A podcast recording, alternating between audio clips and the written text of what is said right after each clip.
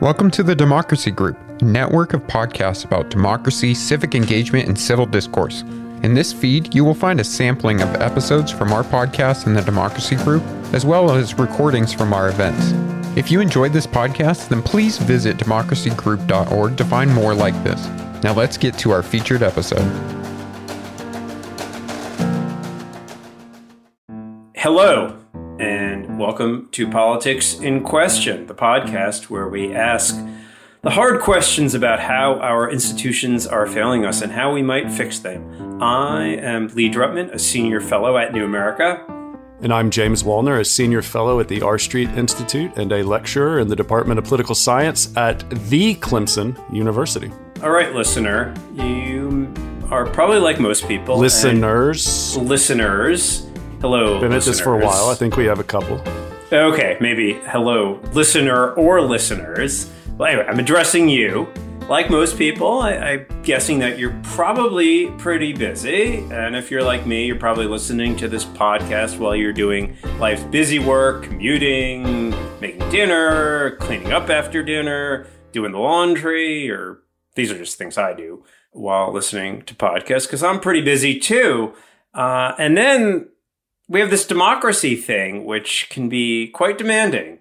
Even I, and, and, and like I'm a political scientist and I follow this stuff for a li- living, I feel constantly overwhelmed when it's election time and I look at all the things going on in my local elections and I'm struggling to understand them. There's all these issues where I'm definitely not an expert. I'm trying to figure out who, who knows what is going on? What should I think? So I, I think there's this question uh, whether democracy demands to us, and can democracy work for ordinary people or really anybody who are busy with the demands of life? And and if democracy demands too much, do we need to think about some of the ways in which we do democracy? So to help us answer these questions, I am delighted to welcome Kevin J. Elliott, who is a political scientist and lecturer in the uh, ethics, politics, and economics program at Yale University. He's uh, moving there from Murray State, where he was an assistant professor. And he is the author of a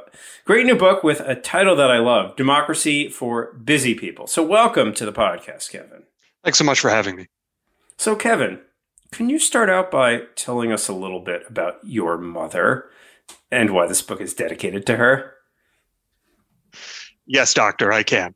Uh, yes. So uh, the central problem, as, as you sort of were, were, were laying it out, um, is this problem I call the, the problem of unequal busyness, right? So as you were saying, we are all um, busy with things in our lives, uh, obligations to friends, family, work, and uh, I think for some people, the image of a busy person conjures up a, a, an image of, of, you know, a high-powered executive or lawyer or somebody with a calendar, you know, clogged full of of uh, of, of high-stakes meetings. But when I think of busy people, I think of people like my mother, um, who was uh, uh, who is alive, um, but uh, earlier in her life was a, a, single working mother without a college degree, um, and so she, you know, struggled to kind of keep the kind of basics of life together uh, picking up the child going to work keeping the household tolerably organized and then also you know maintaining her sanity. You know those were that was a, a, full agenda for her. And uh, i think it is also for the case for for many other people. The problem of unequal busyness uh, which is a problem in for democracy is that uh, the fact that people like my mother are so sort of if not overwhelmed then certainly fully booked uh, by the ordinary obligations of life, they find it very difficult to participate actively as citizens, to follow what's going on. As you were saying, uh, Lee, there's all these issues, there's all these candidates, multiple levels, local, state, county what about my local water district right? What do i think about these you know these these different um, issues? Is very very difficult to keep track of and so my mother was one of these people who was uh, who just saw politics as something that wasn't about her, something that didn't interest her. It wasn't something that she had any great um, understanding of. And so the question that my book kind of sets out to answer is how could democracy do better for people like my mother, people who are very busy in their lives, but just like everybody else, are uh, entitled to equal consideration. Um, their interests are equally important to everyone else's. They deserve a fair shot. Um, but because they're busy, they don't show up to vote. They don't show up to meetings. They don't contact their congressman or do any of the things that we associate with kind of um, active participatory citizenship. And so, as a natural result of this, their interests and their voices and their views get overlooked, get ignored, and sometimes get straightforwardly harmed or exploited by people in power. So, my book is precisely trying to rethink two things. One, how can we rethink what it means to be a good democratic citizen to try and modulate the demandingness that we sometimes think what it means to be a good citizen is quite a demanding thing. But is that right? Maybe we can rethink how we imagine what it means to be a good citizen. And then also, how can our democratic institutions do a better job reaching out to, mobilizing, um, or uh, in some other way, empowering busy people? That's great. So I want to try to situate your book and these arguments in a bit of a broader context and conversation that I think a lot of people are having about the state of American democracy. And there are a lot of folks who see our democracy in a moment of, of dysfunction. And so I think there are two broadly two types of critics who are who who have really really competing views. One camp you know, I'd say is, is these uh, the elitists who largely think that most citizens are incapable of making good decisions, and de- the whole business of democracy is kind of a sham, and therefore maybe we should give up the sham and just insulate all of the most important governing decisions from the actual people. So it's just one solution. Another camp, which, which takes the opposite lesson, says actually the problem is that the elites have too much power, and what we need is a kind of radical democratization. Everything should be more participatory. We should massively expand opportunities for ordinary citizens to engage. And I see you in this book offering a, a different and I think a, a, more realistic approach that accepts accepts some of these criticisms but turns them in a more productive direction. So uh, curious how you see what you're doing in this project as kind of fitting into this debate and if you just talk a little bit more about the the, the sort of paradox of of empowerment that you develop in this book in response to this. Yeah, absolutely. So, um, right. So, I, I, I, I, like the way you frame this is very helpful, um, precisely because um, these are not just academic debates anymore, right? We do actually see some people in power making these kinds of arguments about um, moving power away from the people on the one hand, and not so much in the United States, although at the local level, we do see some of these sort of participatory experiments taking shape in governmental uh, places in governmental spaces, I should say, in places like Ireland, uh, in Belgium, you have some of these uh, institutions, um, which we could talk more about. These part- much more robustly participatory institutions. Yeah, I want to get into that in a little bit more detail. Absolutely, yeah. So we can sort of set that aside for the moment. Um, so yeah, so the way that I, I, so I take elements from both of these critiques, right? So the line of critique, uh, the kind of elitist critique that citizens are sort of incapable of making good decisions, means we should just kind of take more decisions away from them, uh, right, and put them more firmly in the hands of of elites the persistence of unequal busyness, um, the, I should say, the persistence of busyness, uh, to me suggests that although it is, uh, it is sort of the case that uh, many people are not going to become experts on every issue. That's just not in the cards. Um, but that's not because ordinary citizens are incorrigibly ignorant or or um, aren't interested in politics as a as a sort of a fixed feature of their psychology uh, come to come back to my mother. Um, the reason I, I, spoke in the past tense a few minutes ago because she is very politically interested now, right? She just wasn't for most of her adult life, um, and that suggests to me that the mistake that many of uh, people who look to a more elitist uh, solution to the problems of democracy today are ignoring that there is a potential for political mobilization and action and participation by ordinary people, by busy people.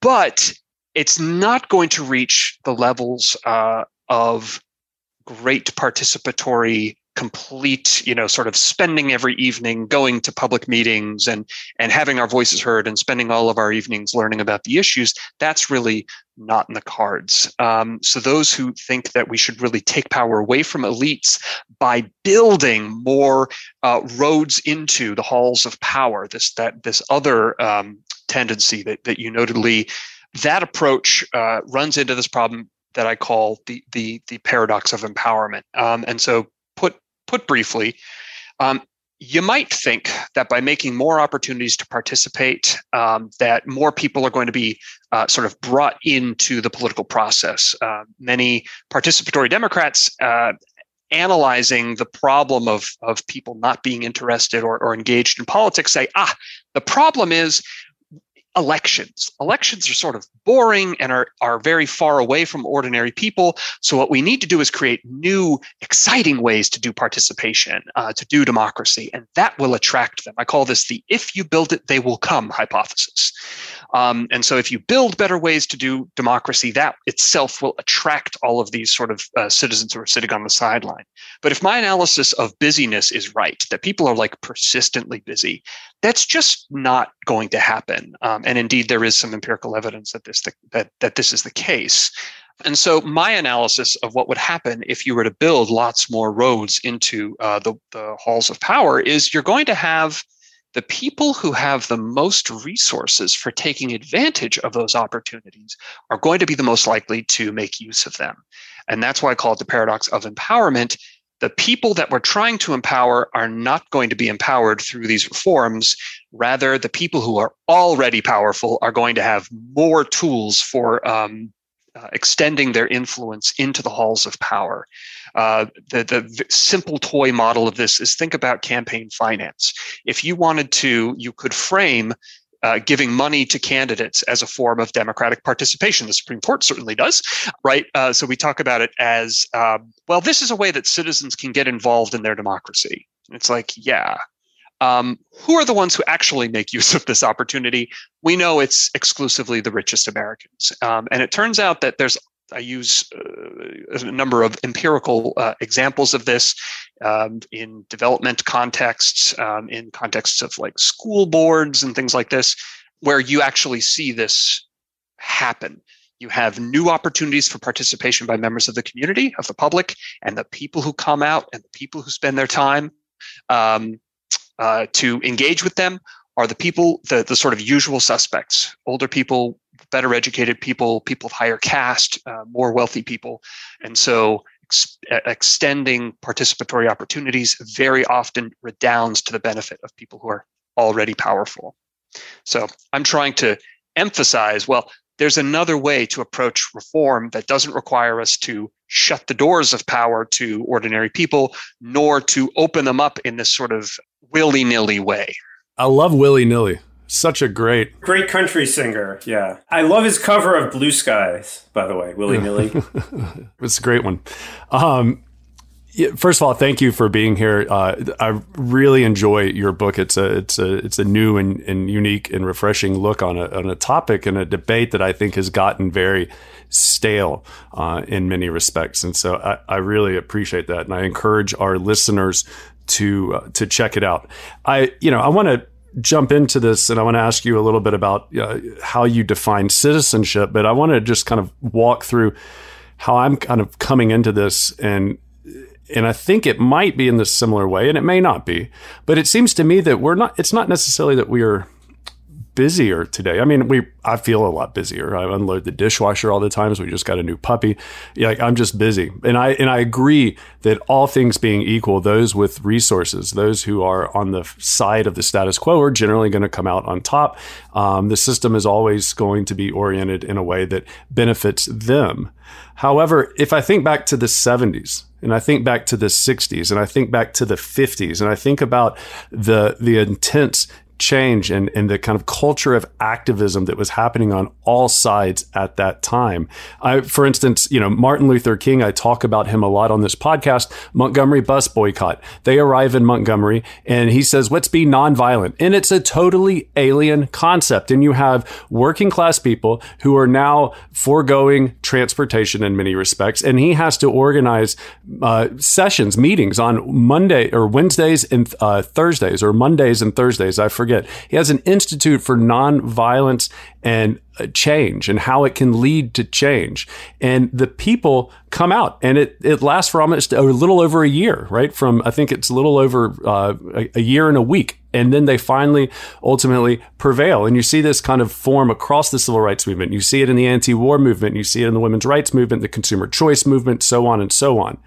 And so I guess in a way, you have issues that are important to people that motivate them and get them and draw them into politics. And when they come into politics, that disrupts the status quo by disrupting that relative balance of power between its its opponents and its proponents, right? And in a way, I think today a big problem is that we're so apathetic about our politics. And maybe that is a result of our busyness. But we're so apathetic about our politics that we don't see it as anything of uh, substance that is it's not worthwhile perhaps. I don't know. I'm just kind of thinking through that. But i was draw- these are the things that started going through my head when i when i read your description of uh, standby citizenship. And can you walk us through that and, and help us to understand it and help our listeners to understand why it's not like what i'm talking about? Or if it is then i'm clearly brilliant.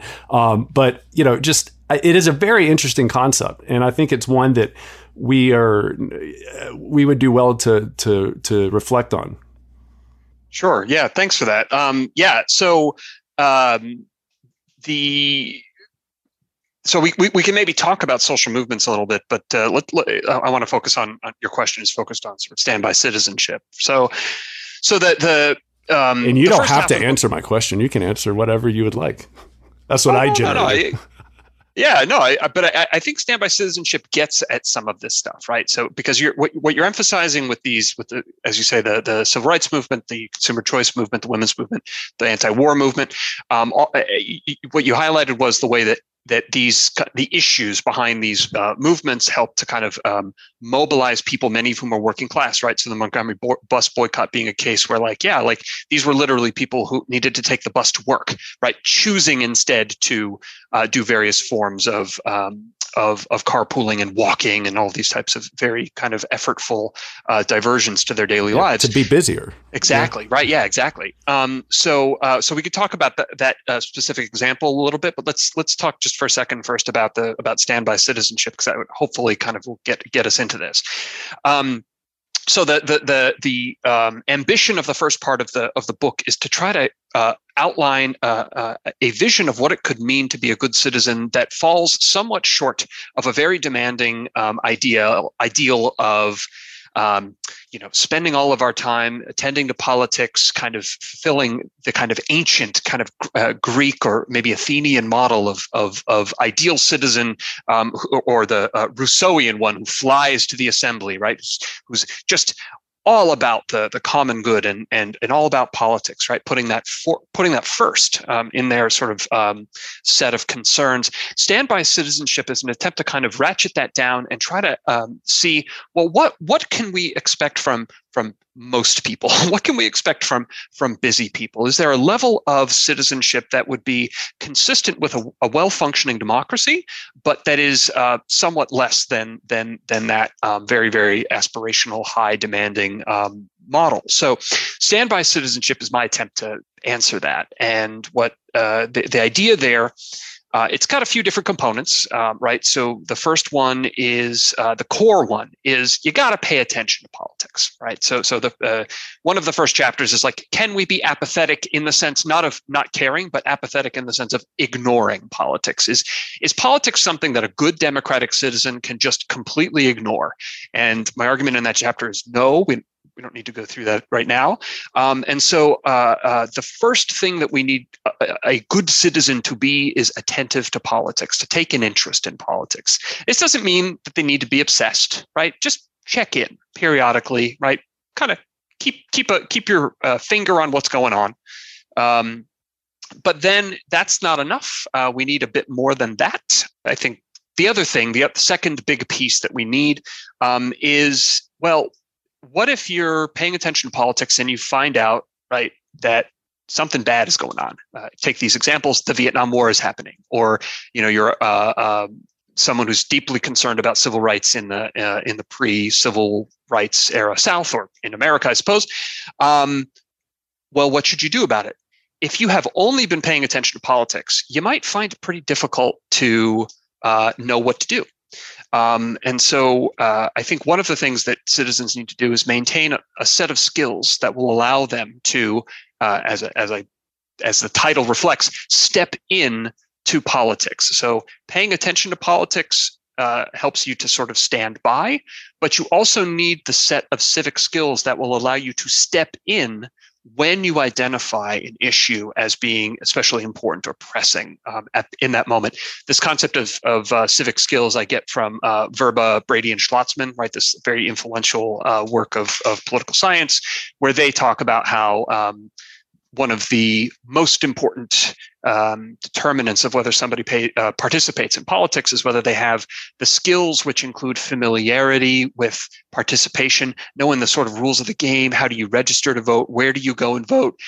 Who are the bar- parties on the ballot? Uh, right? Um, who do I look to for guidance on on how I should vote or how I should participate in some other way? Um, and so this a standby citizen is somebody who has those skills but maybe is not necessarily participating all the time right? But they're prepared to be. So they're paying attention enough to, to sort of see when issues pop up things that concern them and then they have the skills to step in and actually sort of take uh, take an active role should the opportunity or should the proper issue arise. So coming back to your examples right?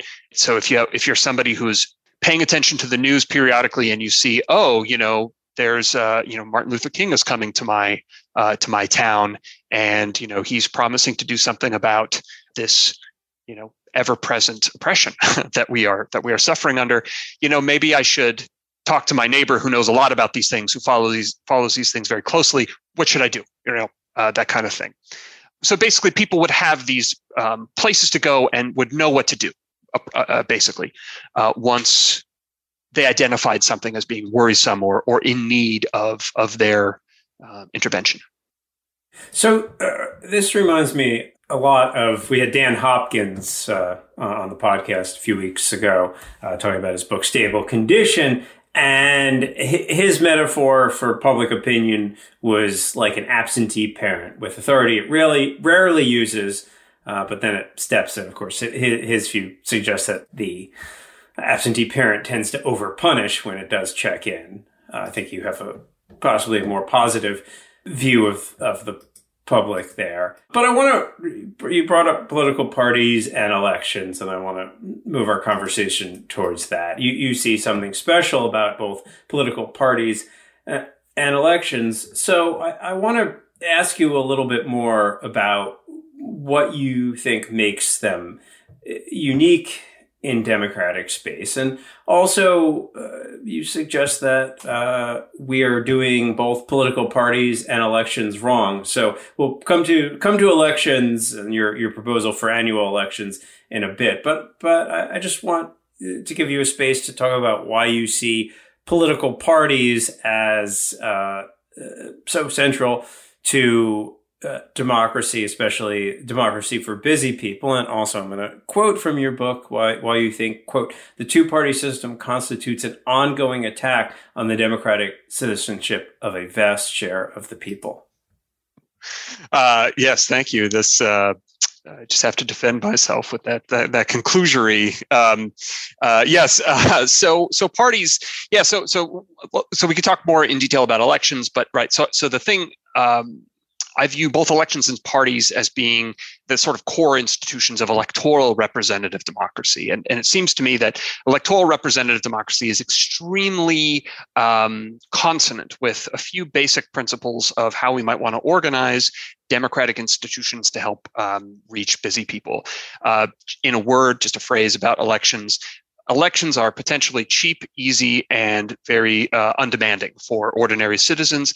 And also, they decide things authoritatively. They have both features of being very powerful, uh, at least when uh, we don't have anyone trying to, you know, um, do a coup or some kind of uh, trying to get some shenanigans going on in, in elections. Assuming that's not, elections are very accessible, at least potentially, and also um, very powerful. So political parties, um, my, my view on political parties is uh, a little is influenced by um, some work that I've done on, on political epistemology, which is basically the, you know, the study of how knowledge intervenes on politics, essentially, how knowledge shapes politics and how it and how it influences it. Uh, and so, one of the things that that parties um, do for especially busy people, but for everyone in democracy, is that they help to um, simplify politics uh, for for everyone, for citizens, um, and for uh, everyone participating in politics. And so this is, I think, one of the unique functions that parties uh, discharge here. So, so uh,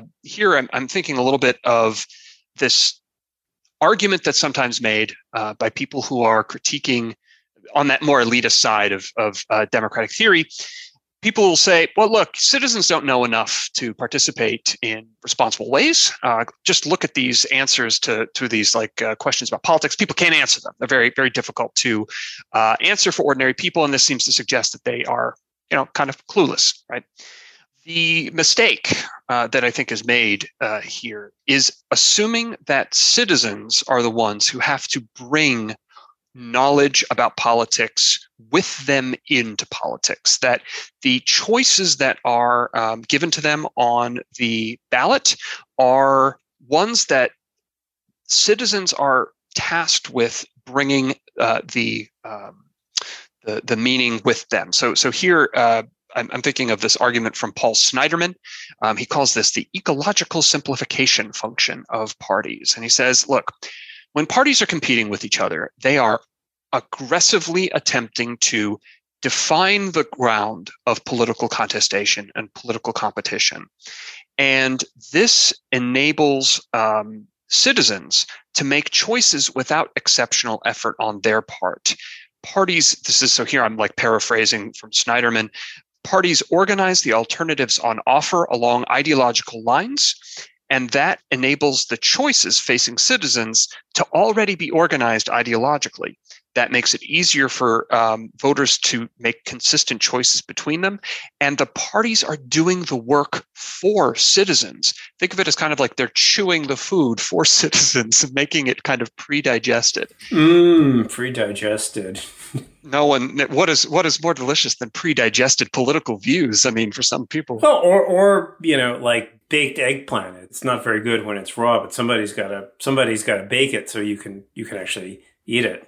Cooking is prob maybe that would be a better way of putting it rather than pre-digested. What is what is cooking other than sort of like preparing our food so that it's slightly more digestible yes exactly so um, so parties essentially right they, they they cook politics they simplify it. They sort of boil it down and make it something that is uh, uh, understandable for ordinary citizens. And maybe uh, with a little bit of garnish of parsley or something. Uh, parsley uh, in in Australia, they have uh, what they call democracy sausages. so election day has a, they have a big festival outside, and so they are quite literally. Um, basically think of it like a barbecue, right? They have like a barbecue, uh, and so people go out and they have their democracy sausages uh, when they go out to vote.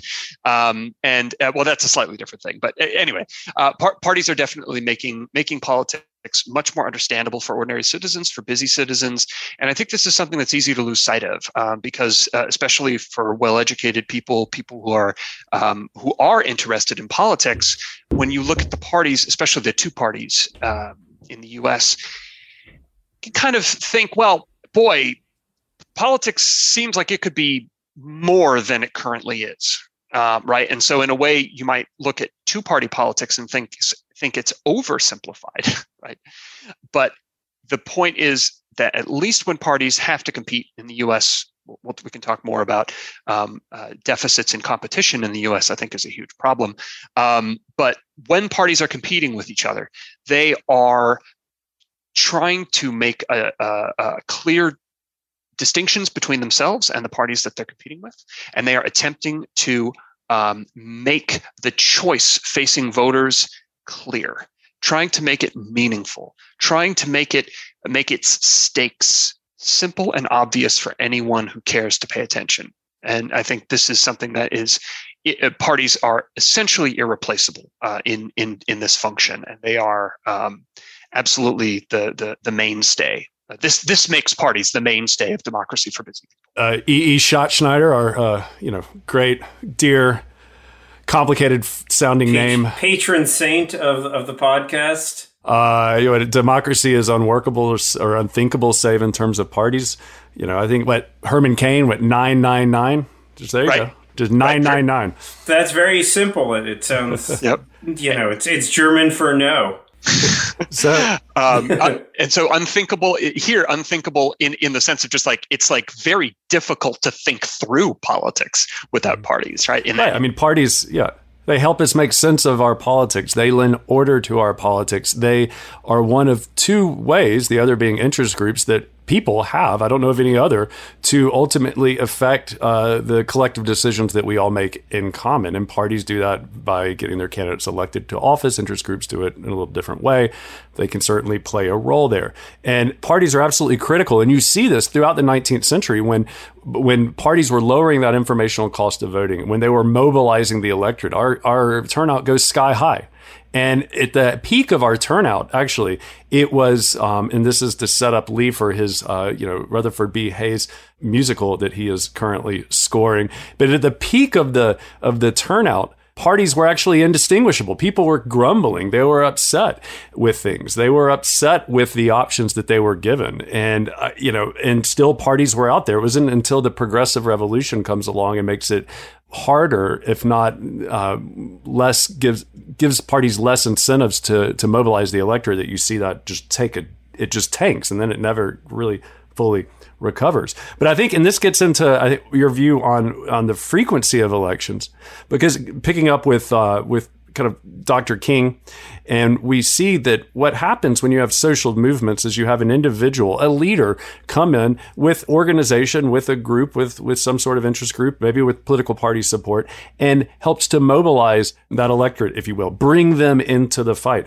Uh, political parties, in a sense, are going to help get that information out there and mobilize the electorate as well. And if we can think about political parties or politics, uh, going back to your first observation, as being dominated by elites and creating more avenues for entry into the system just gives them more opportunity to dominate those avenues. Uh, we can we can also though acknowledge that elites don't agree with one another all the time right? And rich people disagree with rich people sometimes. And so when the elites are opposed to one another, we see this time and time again as well. They will often try to mobilize the electorate to help win intra elite disputes with you know with their other elites, and we see this also with the um, it's not necessarily elites, but we see the same kind of thing as happening in the uh, civil rights movement with the Sunrise Movement. We interviewed Rachel Lears uh, on the podcast about her documentary To the End, and and it opens with the Sunrise Movement and how they're in the they're training leaders to figure out how to go out and mobilize a population of incredibly difficult people to mobilize. It seems the the youth, um, and so we see the importance of leaders, we see the importance of interest groups, and we see the importance of parties, and we know that elites are going to disagree with one another, and when they do, they're going to look to broaden that and bring more people in. Another thing E. E. Schattschneider told us is start a fight, right? Start a fight and get uh, people come, they'll pay attention, and all of a sudden you'll, you know, it may end differently than you otherwise thought it was going to when you began it. But you mentioned and you talk about the importance of of annual elections in the book. And I was wondering if you could explain that a little bit because I see, you know, I I love what happens in between elections and I don't see it as indis- I don't see it as something distinct from elections. And I think citizens through uh, social movements, through parties and through interest groups can maintain kind of a dialogue with the government in between elections as well. It's not like we're just picking our rulers in elections. But if we go to annual elections, what we're doing is, and we already see this now, um, with our focus on elections is that we're like kind of like amplifying that focus. And it's not that we don't give it a time to work out in between elections for these smoke filled rooms. That's not my point. I think it's more about the broader kind of ballast of our system doesn't have time to fully kind of go back and forth, if you will, and, and define its like center or whatever the, the nautical term. I should know this, uh, but uh, uh, whatever the nautical term is, we're going to mix lots of metaphors.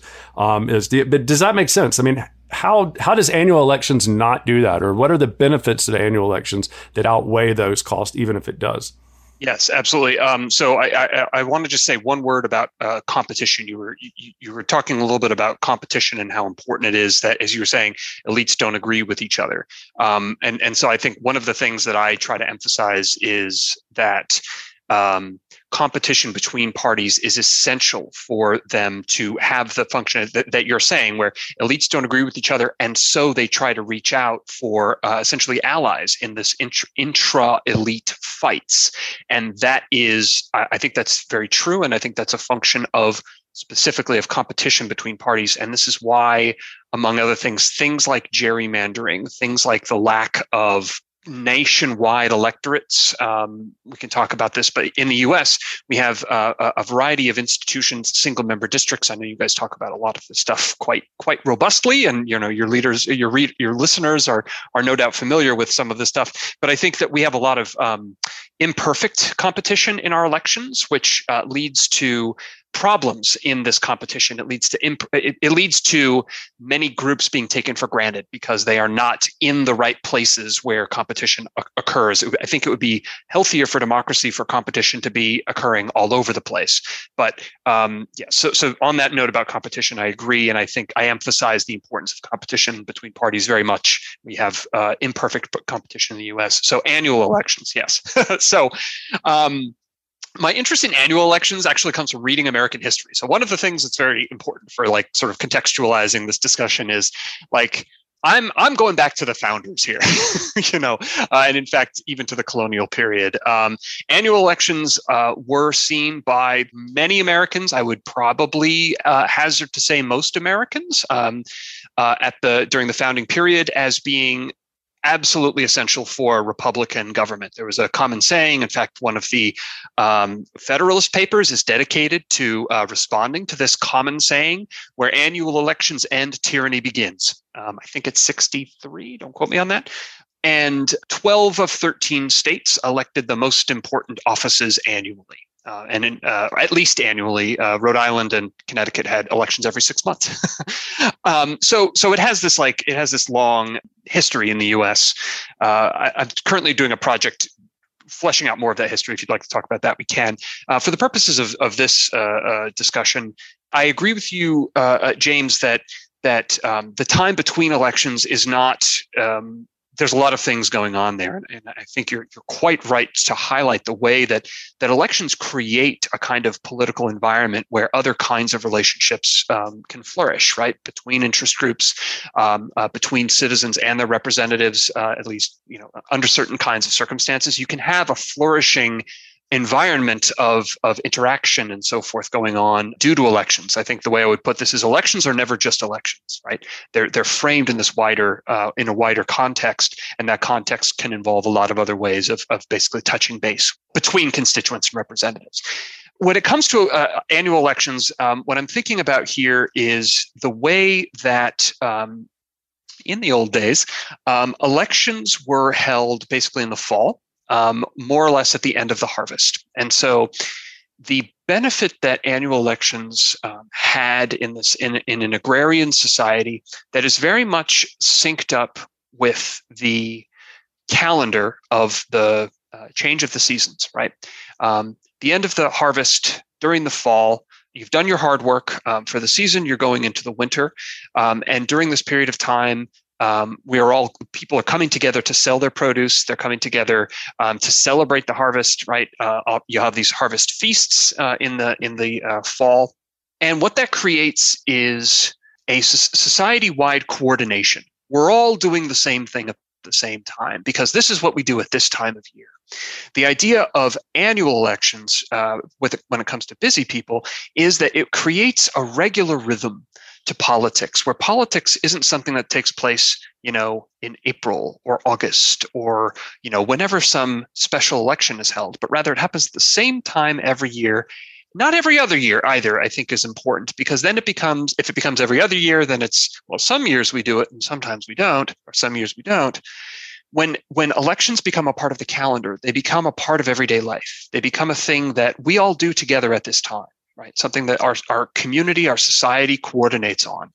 Um, and that makes it much more, it seems to me, accessible for busy people because well, this is what everyone is doing at this time of year. We should we should all sort of um, get on the same page. It causes it can cause um, a, a society wide coordinated event. Um, one of my colleagues, Emilee Chapman, has recently written a book called Election Day, where she emphasizes the importance of the fact that elections are this simultaneous political moment where we're all focusing our attention and focusing our sort of social uh, activities.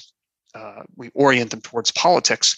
And I think that that's quite a good thing. I think that having that during a distinct period of time once a year um, it can be very helpful for for um, mobilizing citizens who might be otherwise fairly detached from politics and and just to be clear i'm not suggesting i'm actually one of the one of the key bits of this is that we're talking about one election a year not adding an election a year, right? So we want to reduce um, uh, as much as possible uh, uh, additional elections, special elections.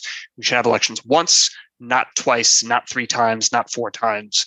Um, Americans vote more than almost anybody else in the world, um, and I think that that's uh, that's a problem. Annual elections is actually a reduction in the number of elections, as I as I conceive of it. Also, they got schnockered. I think that's we should definitely make sure that is in the mix as well what was that? Schnocker? Schnockered, right? You know, you drink a lot of the the the beer, the you know the rum, whatever. Um, and election day, you're coming oh, in. Yes. This is you know, and you're it's a big party, and also no secret ballots. You just, you know, let's give this man, let's give this woman like five pints and just shout out who you're voting for. That, that's right. That's great.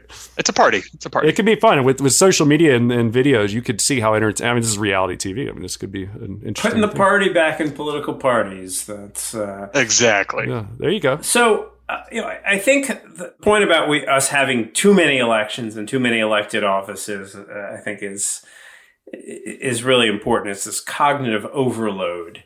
Uh, and uh, what, what, there was a once upon a time there was a movement in the progressive era for the short ballot, which there'd only be a yes. few elected offices.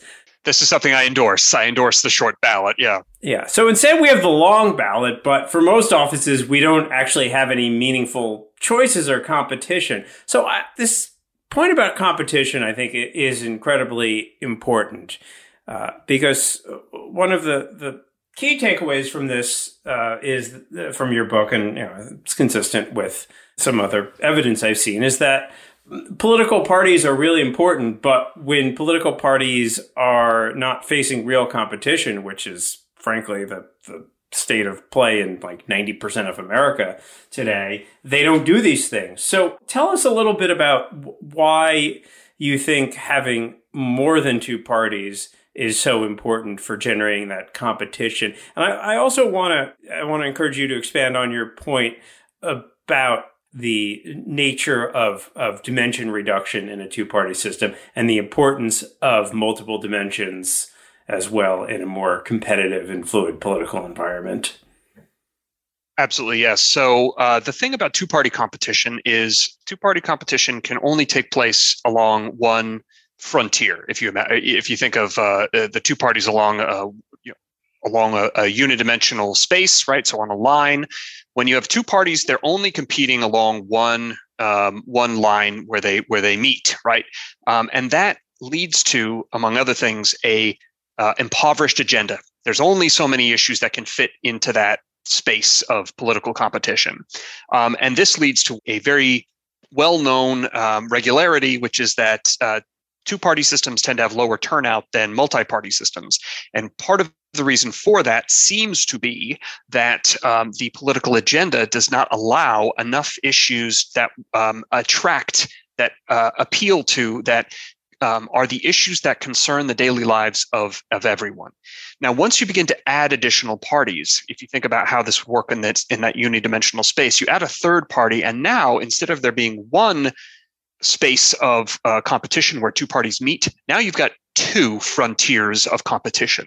And so any given political campaign can now have, in principle, twice as many issues that divide the parties. And now you add a fourth party. Now you add another frontier of competition. And all of that allows for more issues to uh, arise on the political agenda. It allows more um, groups to see the concerns that they have be fought out in competition, right? As parties are fighting for the votes of people who are located roughly in those spaces on the left right spectrum, right? The more parties you have, the more issues are going to be fought out uh, between those parties. And that's going to create a much more attractive politics, a politics that draws people in, uh, right? Especially busy people, people who, when they look at two party competition and they think, well, these two parties are the same because the issues I care about aren't on the agenda between the two parties. You add a third party or a fourth party or a fifth party, as the case may be, right? Um, and all of a sudden, citizens will begin to see, ah, well, you know what? This working families party, you know, they're talking about the issues that I care about. And now Democrats are having to respond to those issues. And now we have a debate about these issues that, when the debate is between Democrats and Republicans, are not on the agenda at all. And likewise, if you had a conservative party, right, to the right of the Republican Party, and you're a conservative voter, and you're like, oh, now the Republicans finally have to truly get serious about conservatism. I don't know, right? Uh, the point being that when you add parties, then you expand the political agenda. When you expand the political agenda, you create a much more interesting, engaging politics that can cover more issues that will be um, seen as important and pressing to more citizens. And that will draw them in and that will get more busy citizens to see politics as something worthy of their attention and of their concern.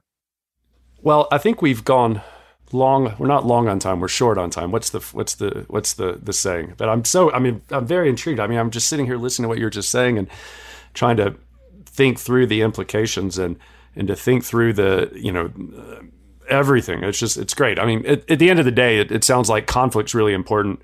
We just need a lot of conflict, competition, whatever we want to call it, show people that there is something of issue of, of substance of importance that's happening within our politics that they should be and ought to be concerned about and want to get out there and change the world. It's easier to mobilize people to change the world i think than it is to you know name a post office sometimes because it's it's you know you're getting out of bed in the morning. You got to have a reason right? And you know so uh, I, there's a lot i'm still working through. I, I really like this book and i want to turn it over to you Kevin for uh, you know for the last word to kind of go on for as long as you want. Ask Lee any question you you you need to ask him uh, about bean sprouts, anything else. I'm I'm sure he will be a very evasive um, and and not own up to the fact that he loves them. But no, thank you. This has been absolutely great, and I just want to give you the last word.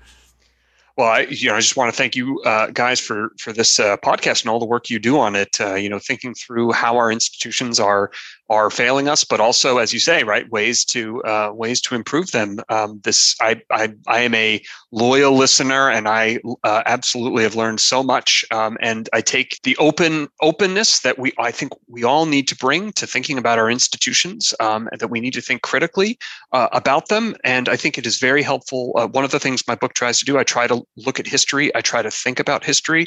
I look at um, the way other countries do things. Um, beside, you know, in order to improve uh, our institutions. And I think um, even though I'm a political theorist by by sort of training, um, I think all of us can can uh, learn so much from looking at the past through looking at other uh, societies. We don't need to dream things up. As good as it is to dream things up, um, we can often learn so much. Uh, our dreams can be enriched. Our imaginations can be expanded uh, by looking at other places, by looking at our own history. Um, like my discovery of annual elections in the history of this country is something that surprised me and and and and sparked my my imagination about how our our, our politics could be different and and the kinds of uh, things um, that so w- when we look at history for instance something that we know for a fact when we look at his, historical institutions is that they they they existed right? So we don't have to guess could something like this work? Could something like this exist? We already know that it does. We already know that it did. And so it could again at least in principle. Well you heard it here first. It's important to understand history and it's important to have a sense of imagination this is news that busy people can use. So I know all you listeners out there are busy, so that's it for this episode. This has been another episode of Politics in Question. Thank you for listening to Politics in Question. This podcast is a partnership between New America and the R Street Institute. Our audio engineer is Shannon Lynch. The theme music is composed and performed by yours truly. Thank you for listening to this episode from the Democracy Group. If you want more podcasts like this, then visit democracygroup.org. There you will find our events, topics, and a newsletter as well. So head on over to democracygroup.org.